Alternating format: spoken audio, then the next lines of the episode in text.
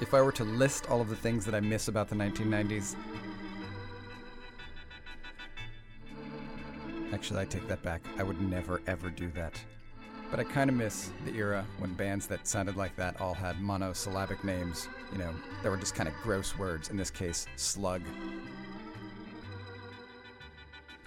A song on the PCP Entertainment Records 7 inch release, uh, a track called Rubberape. PCP Entertainment Records uh, iconically remembered uh, for their logo, which was an exploding brain and the label also put out a lot of other great records from the likes of the Chrome Cranks and Railroad Jerk, and uh, I think they put out a Foetus single, and maybe some stuff by Kim Salmon and the Surrealists, if I'm remembering correctly.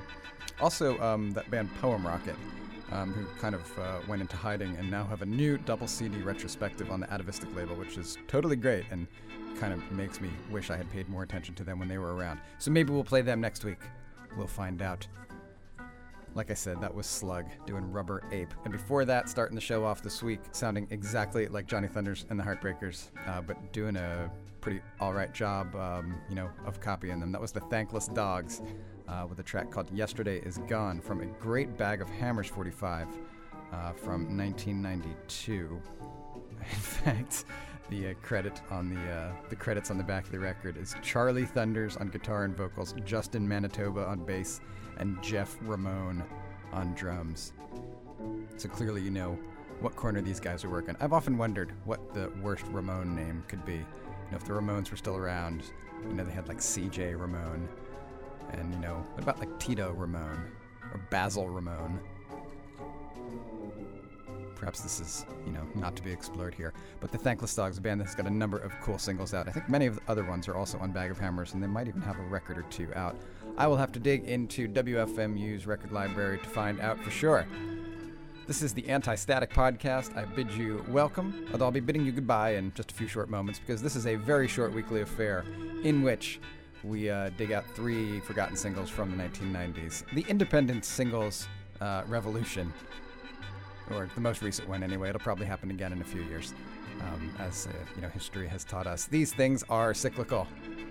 My name is Michael Lupica. I am your host, and I thank you very much for uh, for taking the time to check this out. This is a uh, sort of a, uh, a compliment to my uh, terrestrial radio show, which airs on WFMU each and every Monday night from 8 to 11 p.m. So if you like what you hear um, on this podcast, you might want to check that out.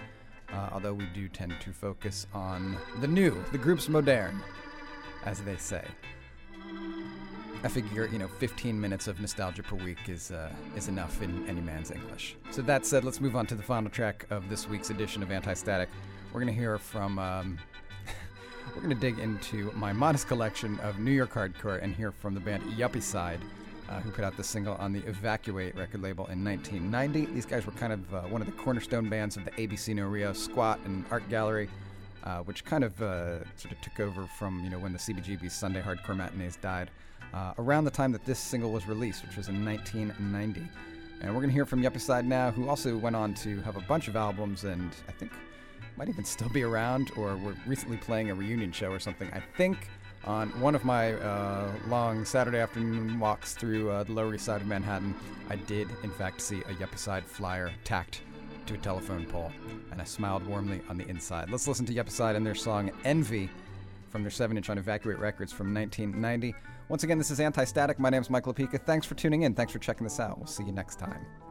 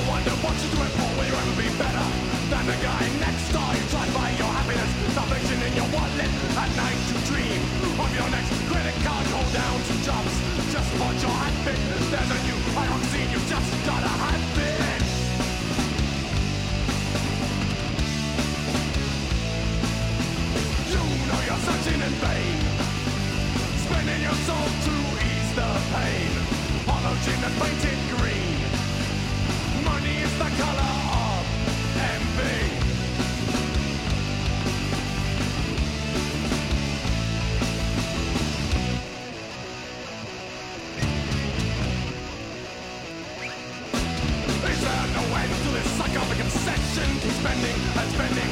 Soil disease, of depression, a billionaire dilemma You can feel that credit rush. Fight your way through the wall Get lost in the crust of value system Straight from